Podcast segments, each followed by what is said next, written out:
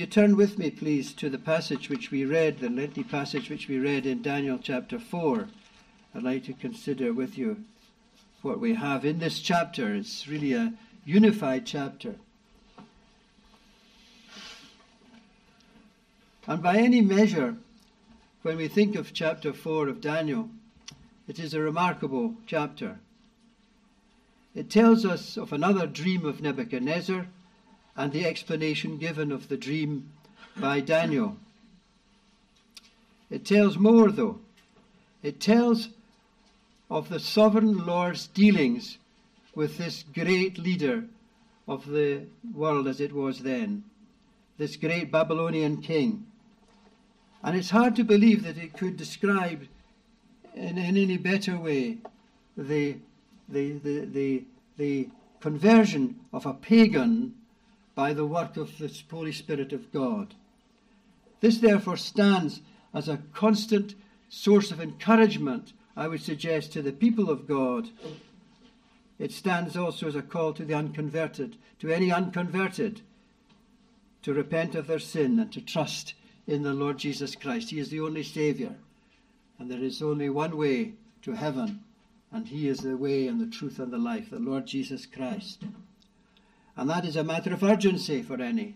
We don't know what a day will bring forth, and soon you and I must stand before the judgment seat of Christ to give an account for ourselves. Well, beloved, see God at work here. See God at work in this chapter, this whole book, of course but in this chapter particularly, which we're thinking of tonight. Believe this what he did with Nebuchadnezzar, he can do with anyone. He can humble the highest, the most self important souls that there may be known to us in this world. Here is the king looking at things retrospectively. This is clear from the first three verses of the chapter. The king Nebuchadnezzar is looking at things retrospectively. He has a dream. He describes it in verses 4 to 18. Daniel interprets the dream, verses 19 to 27, and the king is humbled. Verses 28 to 33, he's humbled. And he makes this moving confession of faith in verses 34 to 37. It is our conviction that there is a saving change wrought in Nebuchadnezzar. It's understood that some deny this and think that it's very superficial. But whatever the deficiencies of Nebuchadnezzar's understanding, it seems clear to me that, especially from what we have in verses 34 to 37, that no man could say these things who did not have the Spirit of God working in him. Well, today, assuming that, that reality, today we consider the Lord's dealings with this pagan king. And I'd like us to consider, first of all, there is a divine striving evident in the life of Nebuchadnezzar. There is a divine striving evident. So, as we first meet Nebuchadnezzar, he's committed, of course, to a pagan outlook. His education policy involved brainwashing the young Israelites, right, from the beginning of this book, in chapter 1. Brainwashing.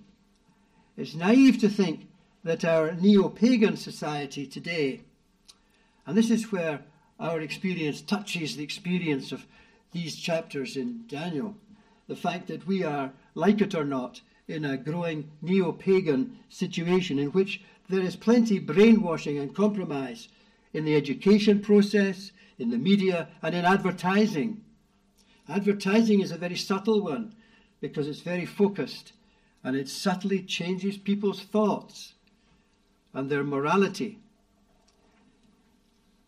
But Christianity has largely been whitewashed from our history, or is being whitewashed from our history. Think of the place of John Knox, progressively forgotten in the Scottish society today. You go out into the street and say, What do you think about John Knox? And they'd be bemused. They wouldn't know who you were talking about. Do you think they learn about John Knox in schools these days? I think not. It would be very rare, uh, at least not, not without severe criticism of him. But uh, if anyone's going to stand, eh, who's going to stand and be counted these days? Well, four young believers in the early chapters of Daniel, they stood in the evil day. They stood and were counted.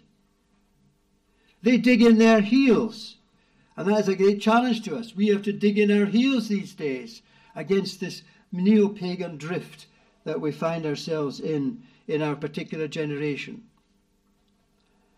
As a response, we see early on that the king is not unimpressed. Verses 19 and 20 of chapter 1, he's not unoppressed.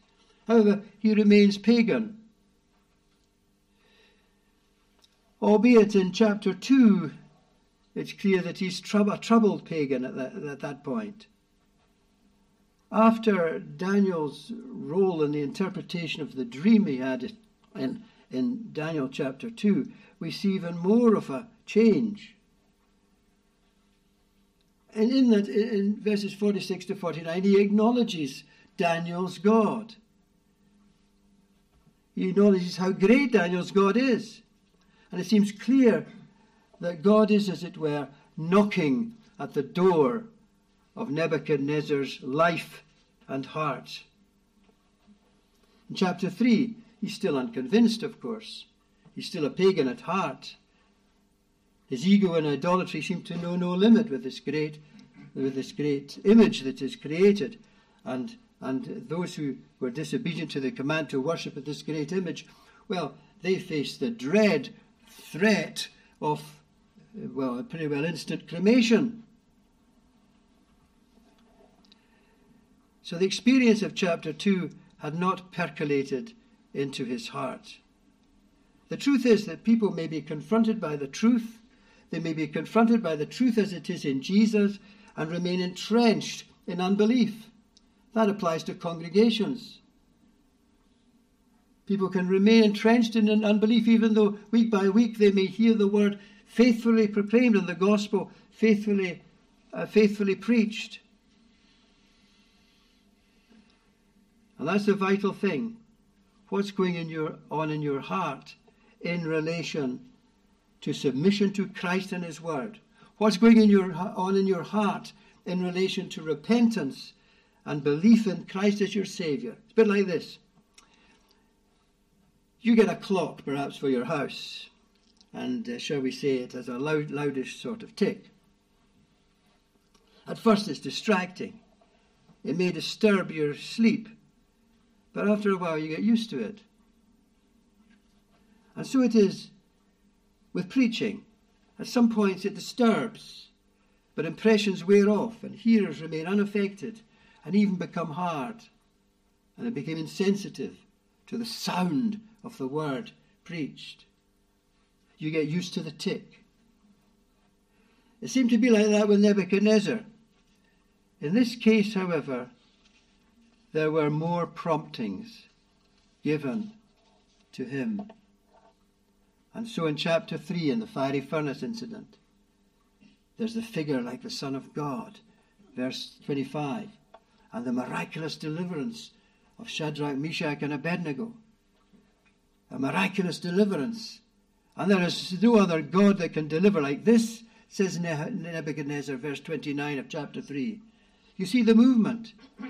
Yet he's still not submissive. He's still a pagan at heart. This is an issue my dear friends, with much of nominal Christianity, which has largely destroyed Christianity in Scotland in the 20th century and the 21st century. Nominality in religion. There may be some knowledge, and may, maybe even some assent, but without faith, without bowing the knee to the Lord Jesus Christ. And the gospel calls us, and Christ calls us to bow the knee to him, not just to give an assent or to have a certain amount and rely on a certain amount of knowledge or tradition. No. Yet God is sovereign. We see it here in this chapter. He's sovereign in the use of means. And he is knocking at the king's this king's door. And there are direct lessons here. First of all, those in the way of the truth as it is in Christ and in his word dare not resist the call to repentance and faith. Repentance towards God and faith towards the Lord Jesus Christ. Under the gospel, the Lord strives with hearers. And that applies to this service even here this morning. And the second thing is those who have come to faith in Christ believe that the Lord uses faithful witness. their own faithful witness. What for? For the pulling down of Satan's strongholds, for the building up of the cause that is the greatest cause in this world, the cause of the Lord Jesus Christ and his kingdom. So, first of all, there's a divine striving evident with this king, this powerful king, Nebuchadnezzar. But there is secondly a divinely directed means used in a soul change that took place in this great king. It all started with a dream. The Lord has varied ways of changing people's lives. In this case, it was a dream, and it is described by Nebuchadnezzar in verses 4 to 18. A tree, strong, reaching to heaven, leafy and fruitful. Then there's a holy watchman, comes with an order to cut it down. The stump only is left. Verses 15 and 16 speak of a man changed into an animal for a period, seven times, seven years perhaps. Daniel explains the dream, 19, verses 19 to 27. And in the process of which, you notice, gives a direct challenge to Nebuchadnezzar in verse 27. It's like a gospel message. Wherefore, O king, let my counsel be acceptable unto thee, and break off thy sins by righteousness, and thine iniquities by showing mercy to the poor, if it may be a lengthening of thy tranquility. The tree is the king, representing his power as ruler. The watchman represents the decree of God in this matter. It is a solemn judgment, in other words. See, by nature, we are under the judgment of God. The king, as with all natural men, needs to be humbled and will be humbled before the God of heaven.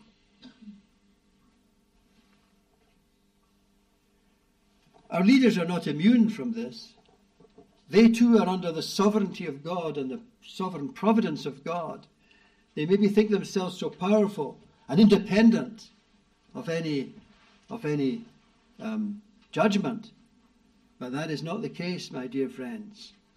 And I think we can see cracks all over the West, the decline of the West.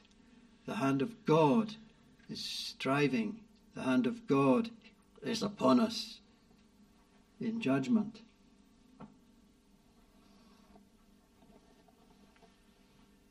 And he humble, he can humble any and will humble all before him. But the gospel come here, comes here in Daniel's pleadings of verse 27. The king, however, does not heed. The king spake and said, It is not is not this not this great Babylon that I have built for the house of the king of the kingdom by the might of my power and for the honour of my majesty?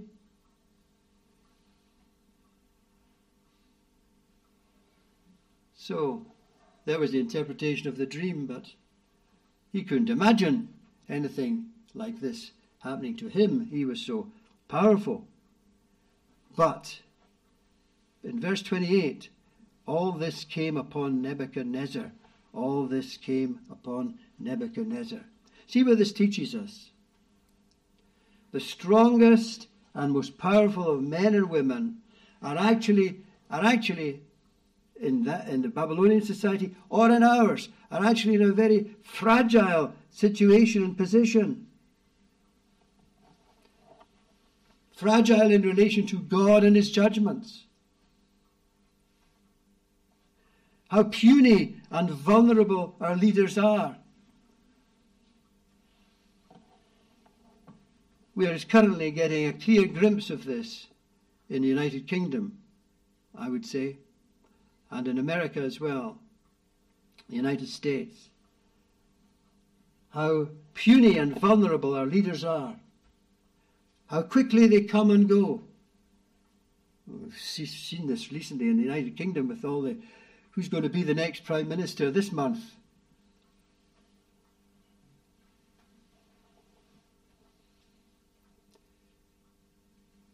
how quickly powers dissipate. See, King Nebuchadnezzar, immediately after his claim of self sufficiency, in verse 30, he is humbled and becomes like a beast of the field. Verse, thir- verse 33. The awful description of verse 33 apparently suggests a condition called lycanthropy, in which a person thinks they are an animal. Often it's like a wolf, and there is a sort of suggestiveness of this even in verse 33. Lycanthropy, a clinical condition apparently. And this is something, or something like it, that affected Nebuchadnezzar. But they preserve sufficient sense to remember who they actually are. Nevertheless, this terrible affliction at the end of the time, we read here, um, perhaps lasted as much as seven years if the dream is to be interpreted literally in that sense.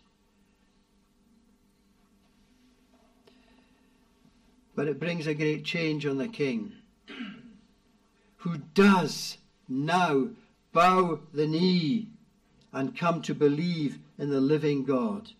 Verse 34 At the end of the days, I, Nebuchadnezzar, lifted up mine eyes unto heaven, and mine understanding returned unto me. And I blessed the Most High, and I praised and honoured him that liveth for ever, whose dominion is an everlasting dominion, and his kingdom is from generation to generation. How much he understood of it all, we are not sure. But one, one, we, one thing we can say that what we read in verses 34 to 37 give a clear grasp of theology of the living and true God. And that is clear from what he says here in verse 34. You see, Christ does not save the sinner simply by boosting them up or saying something like, keep calm and carry on. He brings low to raise up. But there will be marks of a change, as there are here. So let's consider, thirdly, that there is a divine change wrought in this King Nebuchadnezzar. We find this in this chapter. The king is looking back, verses 1 to 3. Why? We, be, we believe he wants to know the Lord's God's dealings with him. So we notice several things. He speaks from personal experience. There is clearly personal experience here. He speaks of signs and wonders the Most High God has worked for him, for me, verse 2. He had acknowledged Daniel's God, the living and true God, as the revealer of dreams, 47th verse of chapter 2. Acknowledged him as a great deliverer, 29th verse of chapter 3. But these were impersonal acknowledgments on the basis of something which is irrefutable, that he saw with his eyes the, the miracles that were wrought in these situations. But they were impersonal judgments, acknowledgments. It's now clear that he speaks from personal experience of the Lord, especially in, from verse 34 onwards which he is getting to throughout the whole of his account here of what happened to him as a result of this dream. And these verses are full of what we may call personal religion. Here's a mark of true faith. When Christ deals with our souls and we come to see sin for what it is, and Christ for who he is, well, then, we can't but speak of him in personal terms. Personal terms as our Saviour, as our friend, as our intercessor, as our Saviour. So that we can say genuinely that He loved me and gave Himself for me. Can you say that this morning, friend? He loved me and gave himself for me. So we would say that Nebuchadnezzar here speaks in terms of personal experience, but also he speaks with humility because he now acknowledges the sovereignty of God. Look at verse 35. All the inhabitants of the earth are reputed as nothing. All the inhabitants of the earth are reputed as nothing. He's come to this. This is a very different tone from what we have in verse 30. All the inhabitants of the earth hath reputed nothing, and he doeth according to his will in the army of heaven and amongst the inhabitants of the earth, and none can stay his hand or say unto him, What doest thou? This is acknowledgement of the sovereignty of God, and he's speaking with utter, with absolute humility. These, these verses that we have here, verses 34 and 35, are among the clearest statement in Scripture of divine sovereignty from an erstwhile pagan king. The king is overwhelmed. He is overwhelmed. Not only does he recognize the divine sovereignty, but recognizing the divine sovereignty, he has this profound sense of humility before him. That is, that is what the recognition and acknowledgement of the divine sovereignty does in the lives and hearts of people, bring them low before him. And he is overwhelmed real sense saturated with the wonder of the living God, as we should be every day, every day. Oh, for such an attitude of heart. To be humble before the living God, to bow the knee before a sovereign Saviour, the Lord Jesus Christ. He is a clear lesson for us then. What a comforting reviving truth we have here, not least in this day of declension such as we live through, recognizing the sovereignty of grace, the sovereignty of God. Written large here, written large here. What a change can be wrought from someone who was committed to mere paganism previously. when we realize fully what Christ by the Holy Spirit can do, we might say that there would be an excuse for the erstwhile pagan king being def- deficient in his view of God, though there are no deficiencies in what he states here. But for us, for such as us, for our land, well, there is no excuse. There is no excuse, given our privileges and the Holy Scriptures that we have in our hands. So a great change is evident here. Human pride is in tatters. And you notice the very last phrase that we have in verse 37 All whose works are truth, his ways judgment, and those that walk in pride he is able to abase. He's speaking of himself, of course. Those who walk in pride, he is able to abase. Though, though he may have had some time after this, it was restored to him, his sense and so on.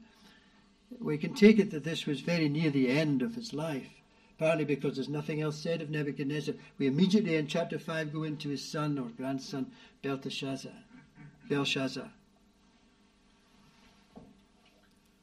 Those who walk in pride, he is able to abase. Samuel Rutherford commented tellingly So narrow, he says, is the entry to heaven that our knots, our bunches, and lumps of pride and self love and idol love and world love must be hammered off us, that we may throng in, stooping low and creeping through the narrow and thorny entry. So we conclude what do we learn from this incident in Daniel chapter 4, to sum up? Well, when we hear that what Nebuchadnezzar says in verses 34 to 37, put yourself in his shoes and ask, Can I say that? Is that true of me? Let me remind you of some lessons that we have here. First of all, we are to confess the sovereignty of God and the claims of God, consequently, upon us. This is what the king did. He acknowledged the sovereignty of God. Our God is a creator God. He's the only living and true God, revealed in creation, in providence, in the scriptures, and through his eternal Son, the Lord Jesus Christ, the second person of the Trinity, and through the Holy Spirit, the third person of the Trinity, who applies the redemption wrought by Christ. He is revealed in three persons Father, Son, and Holy Spirit. In this truth and reality, the people of God have courage in their faith in Christ and will consequently witness this for Him. So, we are to confess the sovereignty of God. But secondly, we are to confess human unworthiness. What does the king confess? All the inhabitants of the earth are reputed as nothing. True, there have been, over the millennia, great achievements in science and technology and inventiveness. We think of people like um, Nebuchadnezzar as being powerful or influential, or more recently, perhaps, science as being like a god, science as being supreme. All you need to say is the word science, and everybody bows the knee. Yet they in reality as nothing. Science does nothing for your soul. We're thankful for what it does for your body, but does nothing for your soul. When you think of the prevalence of violence and systematic or systemic immorality of one sort or another, measured by man's standards and not by God's, you begin to recognize how unworthy we are, how sinful our human, human, humankind is. And then there is our physical mortality. Here is a common factor physical death. In the end, what is man? Even a vapour that appears for a time and then vanishes away. That is what we are, like a vapour. You realize how earthly life is so transient. It reminds us that time is short and eternity is long and far way, more weighty by far, the issues of heaven and hell more weighty by far than anything else with which we will f- confront ourselves in this world. All his works, says Nebuchadnezzar, are truth and his ways justice. We confess the sovereignty of God, we confess human unworthiness, we confess also the righteousness of God. Wherefore, O King, let my counsel be acceptable to thee, and break off thy sins by righteousness. By righteousness. What did Jesus claim? I am the way and the truth and the life. No one comes to the Father but by me, through except through me. This is after. What did when did Jesus say it? He said it after after Pilate had had in, in his in his in his uh, examination of, of Jesus had commented, "What is truth? What is truth?" Most likely with a shrug of the shoulders. You ask this nowadays in our society, what is truth? No such thing. Everybody's got their own truth to say. But there is truth because Jesus is the way, the truth, and the life. His word is truth. His word is truth. Without the word of God, mankind stumbles. This is what is happening in the nations today, in the West particularly. Scrambling about, stumbling around for truth, something that will make sense of life. But what does the word of God say, besides what Nebuchadnezzar said? Hear what, what the Lord said through Jeremiah. 17, chapter 17, verse 5. Cursed is the man who trusts in man and makes flesh his strength, whose heart departs from the Lord. Think of how that applies to our day and our society. Cursed is the man who trusts in man and makes flesh his strength, whose heart departs from the Lord. No less true today than it was in Daniel's day or the prophet Jeremiah's day. And lastly, we need never despair about the conversion of sinners. And those who walk in pride, he is able to abase. It's these words, he is able. He is able to abase. Precious words for precious truth. Do not despair. He is able. Jesus is able. Jesus saves. His grace is all sufficient, even for the sinner of the deepest dye, such as Nebuchadnezzar was, such as some of you were also, no doubt. So, how do you react? To the saved, to the saved, to the believer, take courage in the Saviour. To the unsaved, your eternity hangs upon where you stand in relation to Christ and having Him as your Saviour and Lord. In some, there's a moving verse which goes like this Souls of men, why will ye scatter? Like a crowd of frightened sheep, foolish hearts, why will you wander from a love so true and deep? I, Nebuchadnezzar, praise and extol and honour the King of heaven, all whose works are truth, and his ways judgment, and those who walk in pride he is able to abase. May the Lord bless these thoughts upon his word. Let us pray. Our loving Heavenly Father, we thank Thee for Thy word and pray that Thou wouldst bless it to our hearts and souls and minds. Grant, Lord, that we may be enabled to come and bow before the God of heaven, and acknowledge thee as the one who does thy will in the armies of heaven and among the inhabitants of the earth, and none can stay thy hand, nor say unto thee, What doest thou? O Lord, bless us, bless us with a strong love in the strong Son of God. Cause us to walk by faith, looking unto Jesus. Forgive us all our sin for his sake. Amen. Amen.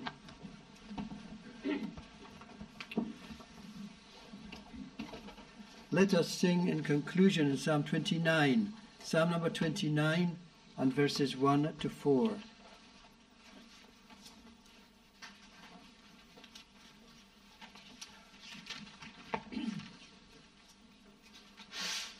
Give ye unto the Lord, ye sons that of the mighty be, all strength and glory to the Lord. With cheerfulness give ye.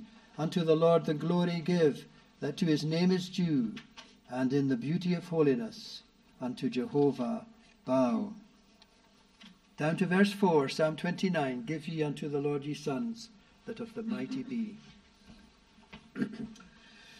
Give ye unto Lord that of